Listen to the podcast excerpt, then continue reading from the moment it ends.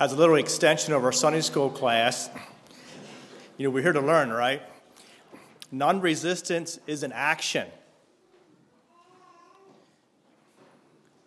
My son taught, he was teaching me this morning, an action. So if somebody punches me in the face, if Joseph comes punch me in the face, non resistance to me would just stand back and let him keep, continue to hit. But number just is an action, and, he, and it's an action, and we're supposed to respond in a Christ-like way. And I'm sure your classes were you were blessed in your class this morning, and I was as well. But uh,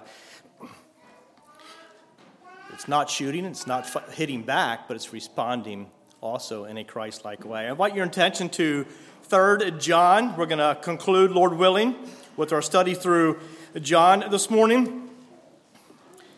One of the themes in 3 John is walking in the truth. And if you have a good memory, you're going to say, Time out, Pastor. We talked about that in 2 John, and you are correct. We did.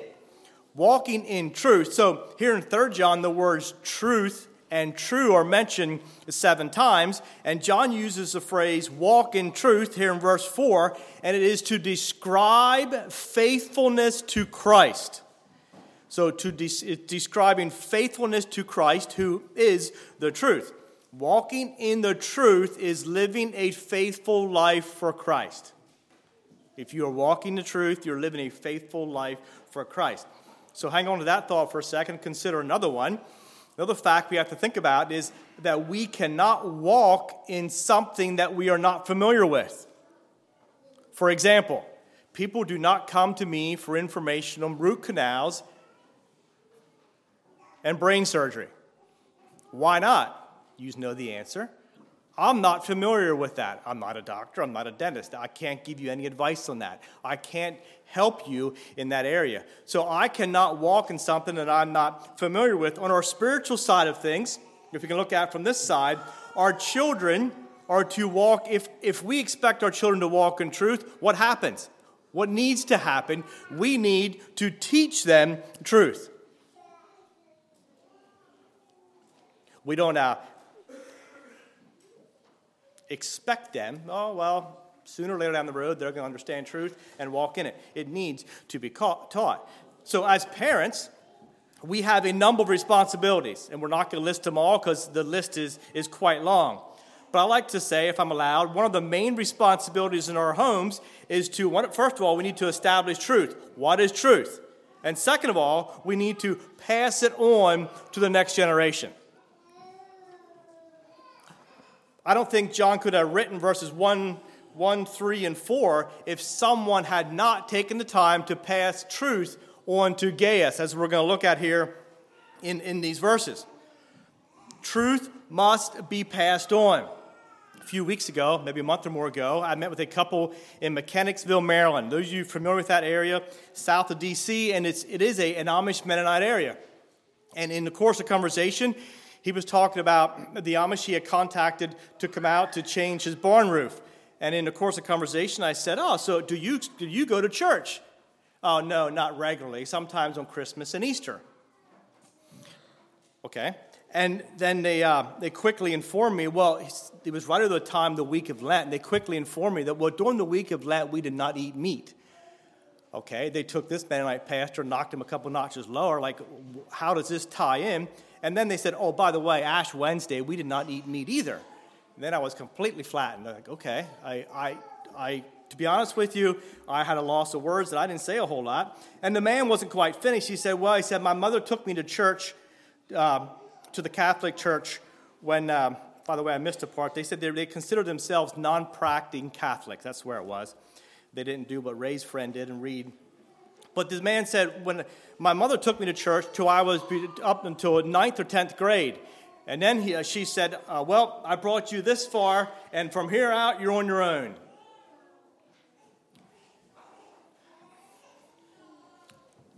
Maybe if I go back, I would have responded different. But I did the non resistant thing, or part of that, and I said nothing. I didn't know what to say. Church, the truth of the gospel needs to be pres- preserved at all times, and every child of God, whether you are a parent here this morning or not, we, we are given the responsibility to pass truth, the truth of the gospel, on to the next generation. Two questions. First of all, are we walking in truth? And secondly, are we passing truth on to our children so that they know how to walk in truth? Many times, uh, we say many often we'll say how our church is a young church, a lot of children, uh, praise the Lord, and we say we're raising our families. And at the stage of life we are in, that is truth. That's exactly we are doing. But look at it from a, a different angle. We're raising our families, and at the same time, we are multiplying disciples for Jesus Christ. And these two points I got from Anabaptist uh, Perspectives, a podcast I listened to, but they are, the, the point was made out we are multiplying disciples for Jesus Christ. And the second thing is you are raising ambassadors for the Lord. So you, if you would say, I'm raising my family, I would say you are doing exactly that. But here, what I heard, learned is we're also multiplying disciples and we're raising ambassadors for the Lord. Ambassador for Christ is one who is set out to work as a citizen in God's kingdom, representing truth and light in a world of deceit and darkness. So, your, your two year old sitting beside you, or your three year old, you're doing your best right now just to keep them quiet and keep them sitting still, and hopefully you can, they'll cooperate. But what you're actually doing this morning, Dad, is you're training your child to be a disciple for the Lord, and you're training your child this morning to be an ambassador that as soon as he is a little bit older than three, he can go out and shed light in this dark world. Let's take our responsibilities and look at it that way. Verse 4, which we didn't get to the chapter yet, but verse 4 says, I have no greater joy than to hear that my children walk in truth. And I think that's every parent's desire that our children are walking in truth. I believe the training, the training process for ambassadors and for disciples begins at birth and ends at the grave. So we need to be diligent as we instill truth in the hearts of the younger generation. And as I was studying, the thought came to me, you know, take the world, but give me Jesus. Brothers and sisters, this morning we need to pass on the truth of the gospel. I struggled a little bit with the title this morning, and finally, after uh, a number of thoughts, it, I'm going to title the message this morning Little as Much When God is in It. Little as much when God is in it. There's, John has he wrote an interesting section of verses here. And as I mentioned, we are going to see the subject of walking in truth. We're also going to see an emphasis on hospitality. And then when we get to close to the end, we're going to, it's followed by a man's reputation. So we can take these here, three this morning and learn from them. The three main characters are Gaius, Diotrephes, and Demetrius. That's basically what we're going to look at this morning. And uh, with that, let's read just the first couple verses here. Keep in mind, again, taken from chapter 2, in the New Testament times, you had these traveling uh, speakers, missionaries, so to speak, going from house to house, staying at different people's houses. And that's where we see the hospitality come in. And John starts out by commending Gaius for his hospitality, verses 1 through 8. John 3, uh, 3 John. The elder unto the well beloved Gaius, whom I love in the truth, beloved, I wish above all things that thou mayest prosper and be in health, even as thy soul prospereth. For I rejoiced greatly when the brethren came and testified of the truth that is in thee, even as thou walkest in the truth. I have no greater joy than to hear that my children walk in truth. Beloved, Thou doest faithfully whatsoever thou doest to the brethren and to strangers. There we have the hospitality thing, which have borne witness of thy charity for the church, whom if thou bring forward on their journey after a godly sort, thou shalt do well. Because for his name's sake they went forth, taking nothing of the Gentiles. Wherefore, we therefore ought to receive such that we may be fellow helpers of the truth. Again, traveling speakers going from house, from church to church, and they were staying with people who were in the church and also helped, cared for, and then helped on to the next church. And John was uh, grateful for the hospitality of his friend Gaius here. So the first point is the hospitality of Gaius, which is verses 1 through 8, which I read. Gaius was a, a, a, common name in New Testament times. the Bible tells us of three other men with the same name. There was a Gaius at Corinth in Romans 16. There was one in Macedonia in Acts 19. And there was a Gaius at Derbe in Acts 20. And the Gaius that John's writing about here was, was likely a man of responsibility in the church because we see the visiting speakers stayed with him on a regular basis. John calls him well beloved, one he loves in the faith, indicating that these two men, John and Gaius, were, were close friends. And verse 2 is, is like a prayer. He says, I wish above all things. So the primary thing would be that uh, you may prosper in your health as your spiritual life prospers, indicating that there might have been a little bit of struggle with physical health here of this man. But then we get into verse 3 through the rest number of the verses here, and we see his, his reputation. What we had was somebody telling John about his own friend. Somebody went and informed him how he is doing. And John was informed that Gaius was walking in the truth. What does it mean? I had mentioned earlier that we're walking in obedience to Christ, but Gaius was spiritually healthy and he was walking faithfully with Christ. Spiritually healthy and walking faithfully. And just stop and consider a little bit. It's not that we are going through life with the goal to impress others. I don't, I don't it, that's not our, our point at all. But when you look at a man with a humble servant heart combined with a reputation like this man had, it's, it's highly commendable. And not that we're supposed to compare ourselves among ourselves, but what would others write about you and I? Would they say, that he is walking, that we, you and I, are walking in the truth. I mentioned earlier that we were, we're learning in our Sunday school class, and I, am learning as we go, hopefully, continue learning as we go through this chapter. But are we, uh, do we have that reputation that we are walking in the truth? Gaius was a, a selfless servant, and his faith was proven by his actions. Selfless and a faith that's proven by what we see that, that he did. And John was, was thrilled when he heard of the testimony. And he added in verse 4, which is the verse you see on plaques sometimes I have no greater joy than to hear that my children are walking in the truth. Above all else, that my children are walking in truth. His prayer up in verse 2 was um, above all things. John said, Above all things, I just wish that you were your physical health with as your spiritual health. And now I believe in verse 4, he's almost beyond words. He hard, could hardly find words to describe when he heard this man was walking in the truth. So we talk a little bit, we're going to talk a little bit about reputation towards the end, but here, just think about the man having a vigorous walk with God. And it, it was found in, a, um, in the way that how he served his fellow Christians. So, again, not that we're comparing ourselves, but do we have a vigorous walk with God? Are you spiritually healthy? Am I spiritually healthy? And when, if someone would write about you, uh, beloved, and put your name in there, he or she is walking in the truth. Just think about it.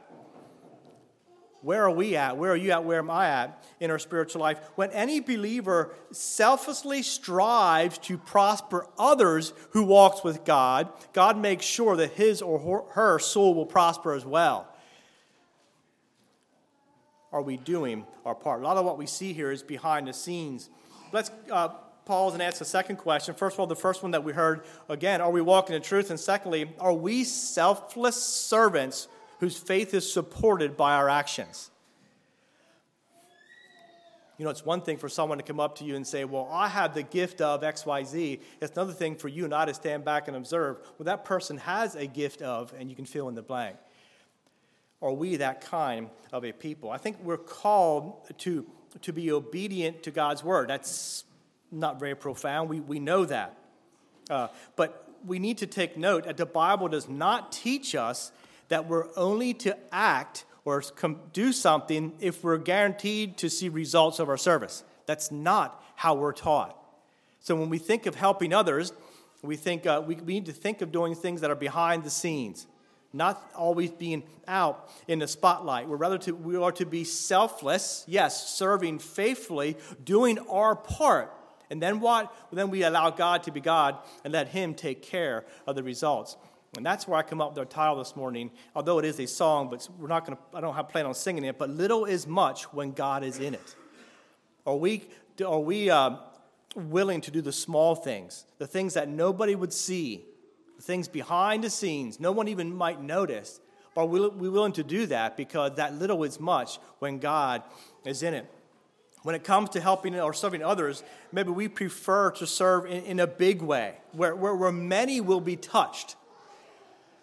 Now, I'm not saying we have a selfish attitude, but the Bible tells us in Mark 9:41, "For whosoever shall give a cup of cold water to drink in my name, because ye belong to Christ, verily I say unto you, he shall not lose his reward.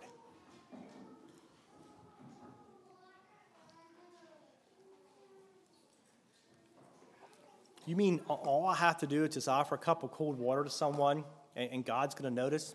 That's correct. That's what, that's what he is telling us. Little is much when God is in it. More on Gaius in verses 5 through 8 faithfully showing hospitality to visiting speakers. He generously offered support to those who, who came by and helping them spread the gospel. And what we see here is a man who is willing to go the second mile. He was treating his guests as the Lord would treat them. He encouraged them on their ministry.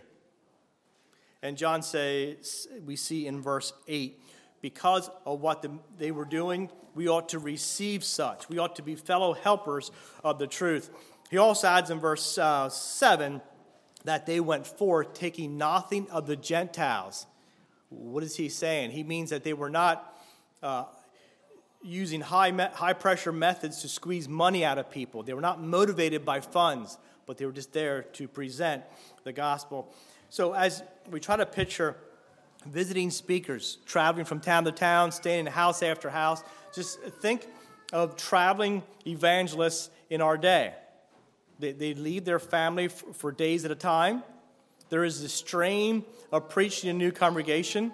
There's the inconvenience of living out of a suitcase. There's a loneliness that comes with those who are uh, have to make friend, new friends day after day. Then you think of the prayer and study and, and discipline to keep up with the, the schedules.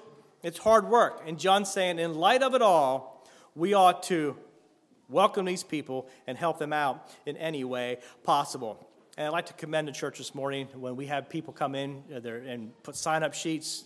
Uh, God bless you for your hospitality. What can we learn from Gaius? Be hospitable help out where we can. Little as much when God is in it. Gaius is remembered as being spiritually healthy and one who walked faithfully with Christ. Try to compare that with our lives. He was a selfless servant whose faith was proven by his actions, ready and willing to lend a helping hand. We can learn a lot. I think we have learned a lot, and we are practicing what we see here. Generosity is commended. Are we trying or being like Gaius? And then the second point is the pride of, of um, Diotrephes in verses 9 and 10. John continues after what we, the glorious report of an individual we just heard. He, he says us in verse, tells us in verse 9 and 10 I wrote unto the church, but Diotrephes, who loveth the preeminence among them receiveth us not. Wherefore, if I come, I will remember his deeds which he doeth, prating against us with malicious words, not content therewith, neither doth he himself receive the brethren, and forbiddeth them that would, and casteth them out of the church. Just some strong words, uh, negative comments, if you will, about a man who had quite a different attitude from what Gaius had, one that loves preeminence. And this uh, word is taken from two Greek words, which together mean fond of being first, and which is the opposite of what we looked at in 1 Corinthians uh, 13, the love chapter there, humility. So we went from a, a selfless man to a man that is full of self. And the three characteristics that stick out uh, in this man's personality is one, we talked about a little bit, he loved to be first. Second of all, he prated against John, or he was against him with his words. And thirdly, he exercised undue power in the church. So he was stepping out of line.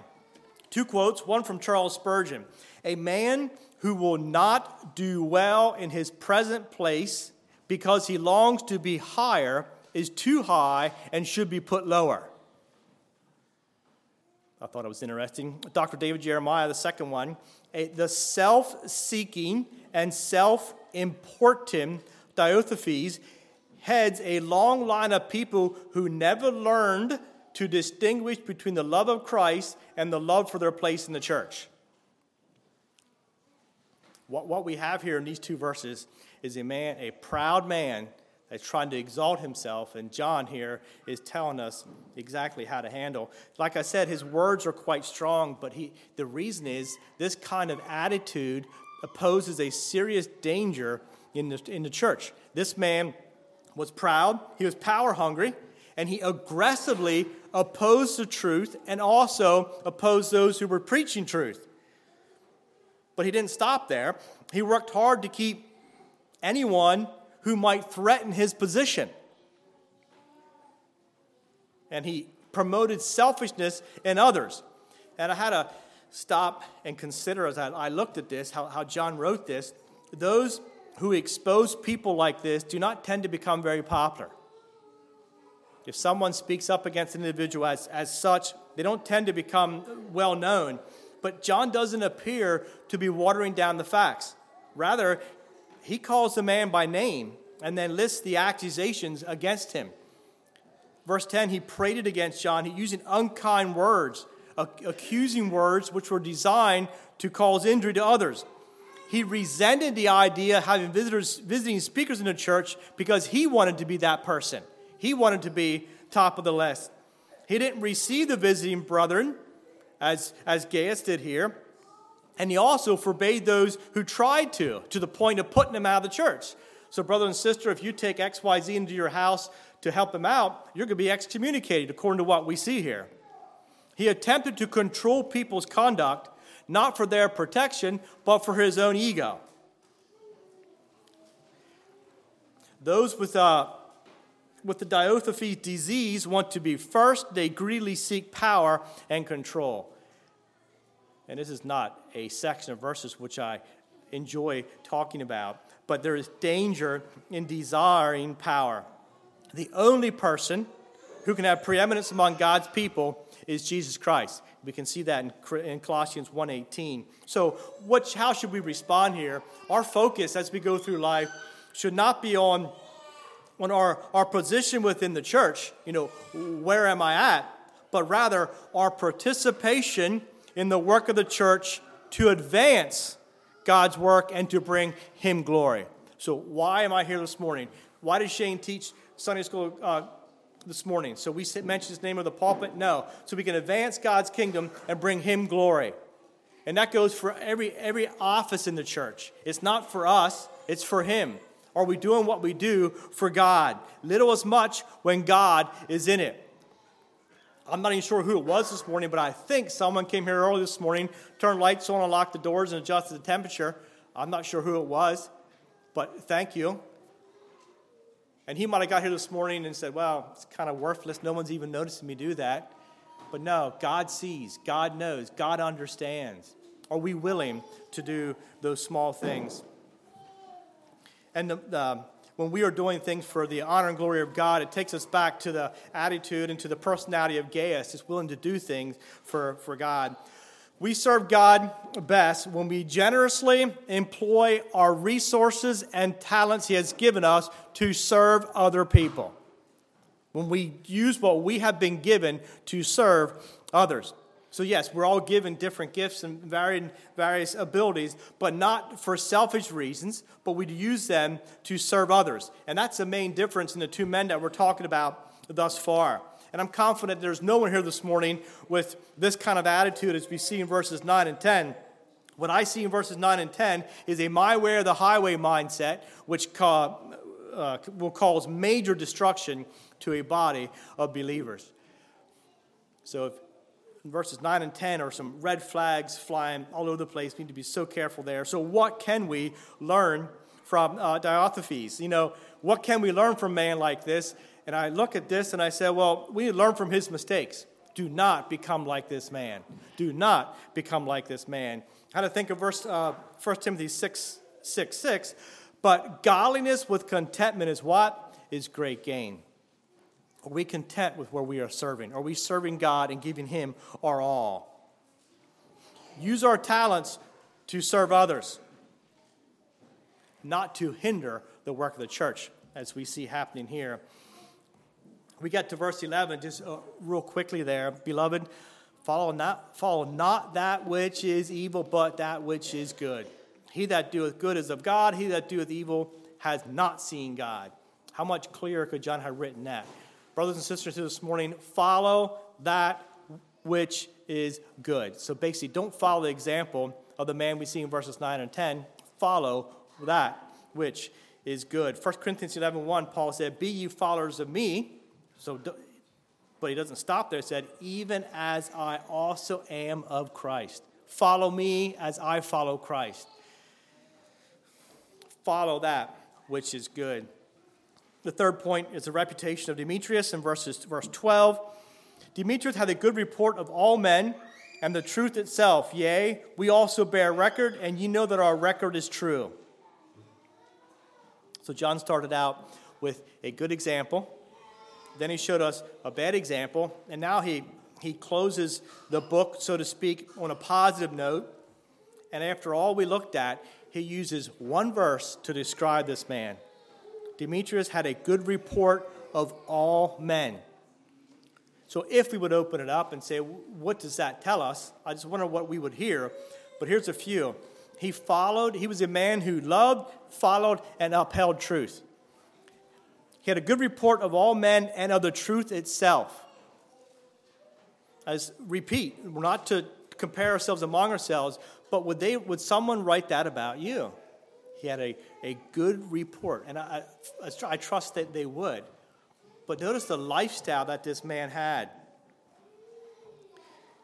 Diotrephes focused on himself. It was all about himself. Gaius, um, he focused on serving others. Demetrius had a noteworthy uh, reputation, and it's obvious which ones John is telling us this morning that we, we need to follow with one verse, we don't know a lot about Demetrius, but try to think, if I'm allowed, to think who he could have been. Who he could have been. He could have been a member of the church that Gaius attended, or he could have been one of the traveling missionaries. Maybe he was the person who carried this letter uh, to Gaius, or was he one of the people that uh, refused to receive? He could have been the silversmith we read about in Acts 19, but now converted, because that name is, is used earlier. But regardless of the past, he obviously played an important role in, in, the, work, in the work of the church. What we need to think about when we, when we see that we have one verse about this man and little is known, think about it this way a, a major part of God's work is carried out by common ordinary, almost unknown people. For example, think about the disciple Andrew. What role did he play? As far as we know, uh, from what we're aware of, Andrew never preached a sermon, he never wrote a book. Andrew never held any special place among the disciples. Who was Andrew? Andrew was a quiet, common ordinary laboring fisherman, and yet in God's eyes, he was just as valuable as the Apostle Paul or the other apostles. Yes, God needs men like Paul, Martin Luther, and Felix Manz. He needs men like that, but he also needs ordinary men and women like you and me to adorn the gospel. God has not called everyone to the same position. It was Andrew, that quiet disciple, who led Peter to Christ. If it had not been for the testimony of Andrew, Peter may have lived and died a cursing fisherman. But we know very little about, about his life except for a few things listed there. In Hebrews 11, you know, after reciting a long list of names, what we call the, the heroes of faith. After a, a bunch of names, the writer wrote, I read, and others. So a whole mess of names, then he says, others. Had trial of cruel mockings and scourgings, yea, bonds, moreover, bonds and imprisonment. They were stoned, they were sawn asunder, they were tempted, were slain with the sword, they wandered about in sheepskins, goatskins, being destitute, afflicted, tormented, of whom the world was not worthy. They wandered in deserts, in mountains, in dens, and caves of the earth. All these, having obtained a good report through faith, received not the promise. And the question I have is who were the others?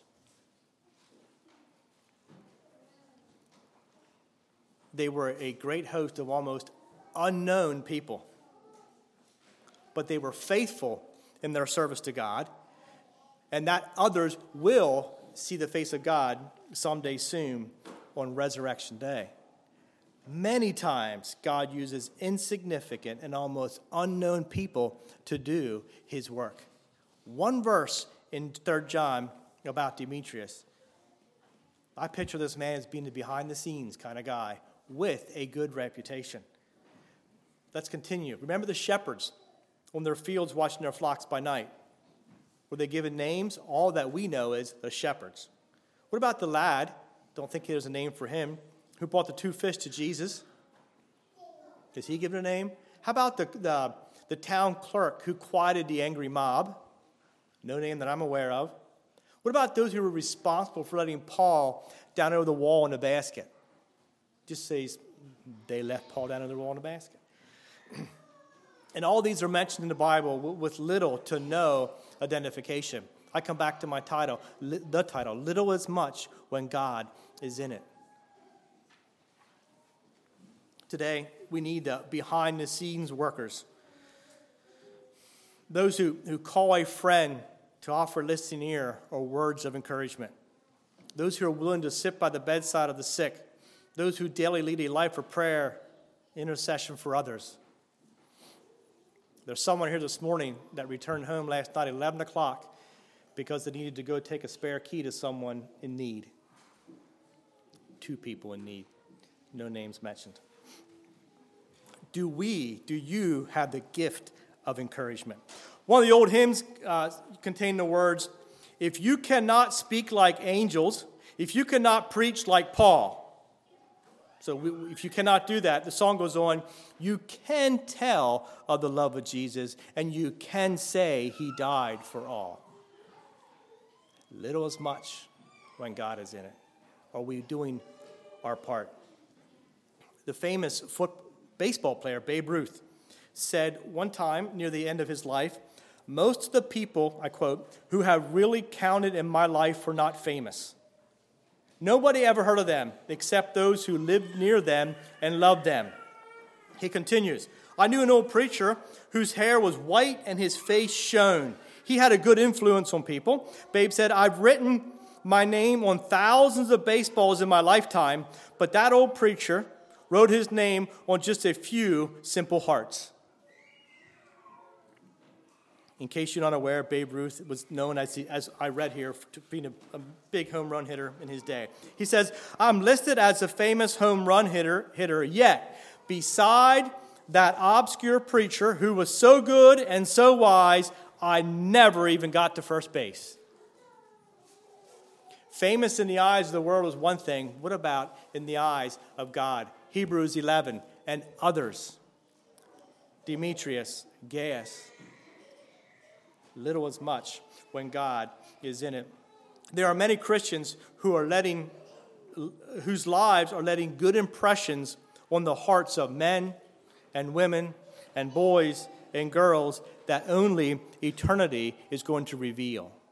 And I hope that is you here this morning. You're letting that there, your, your impression on that soul. And there's a possibility that no one will ever come up to you and pat you on the back and say, Good job. That's all right.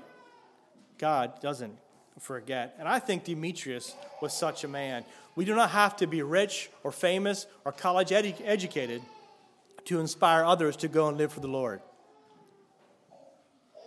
The important aspect is to be patient, consistent, honest, and pure.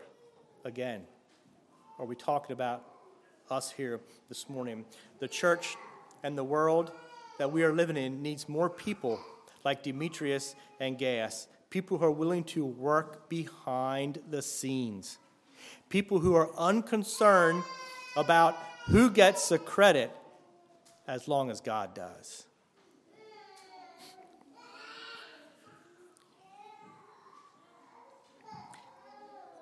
It may be that God does not want you in the mission field. It could be that He does. It could be that He does not want you in the mission field, but He does want you to help someone else get there.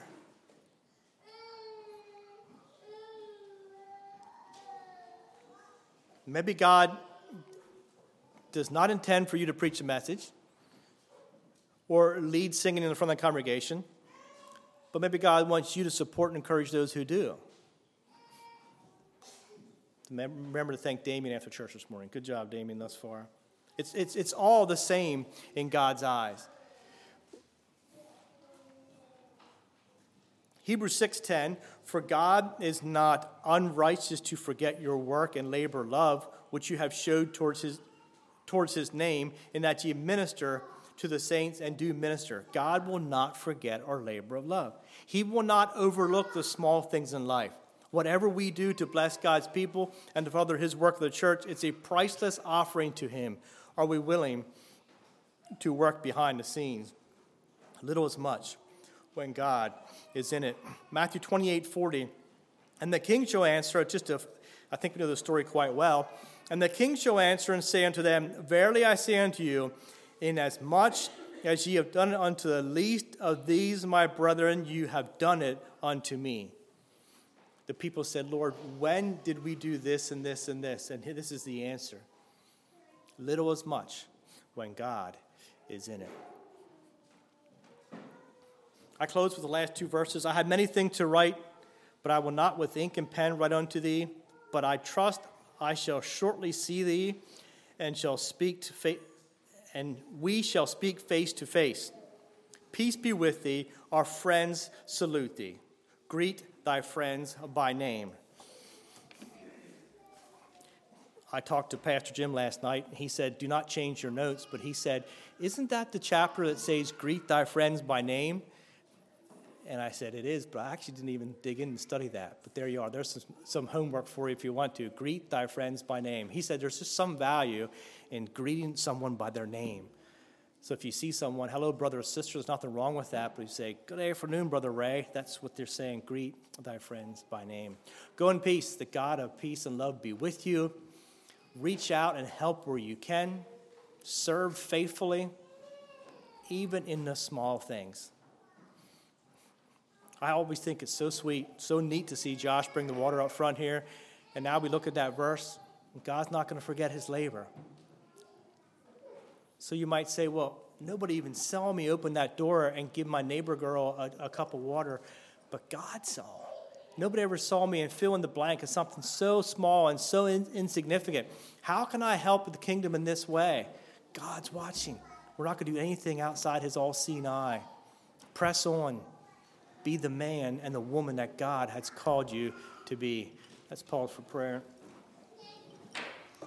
Lord, we just thank you for the way you inspired John to write this chapter. And I pray, Lord, that we can be men and women that are hospitable. I pray, Lord, we could not be as the gentleman in verses 9 and 10, but we can just press on in faith. Lord, help us to remember that these small things that are done in your name, you will not forget. And not that we do have to do everything for honor and for praise and for glory and for reward, but Lord, help us just to be diligent. Also, pray, Lord, that we can be uh, diligent in passing truth on to the next generation. I pray we can be walking in the light, walking in truth, walking in love. Lord, if my reputation is, is black. Help me, Lord. Work with me. May I confess fa- failures and faults, and I can have a reputation that will please you. I pray that every soul here this morning, when they meet Jesus Christ on Judgment Day, they can hear him say, Welcome home, thou good and faithful servant. Lord, be with us. Lead, direct, show us your will, your way. May we be humble, selfless servants. In your name I pray. Amen.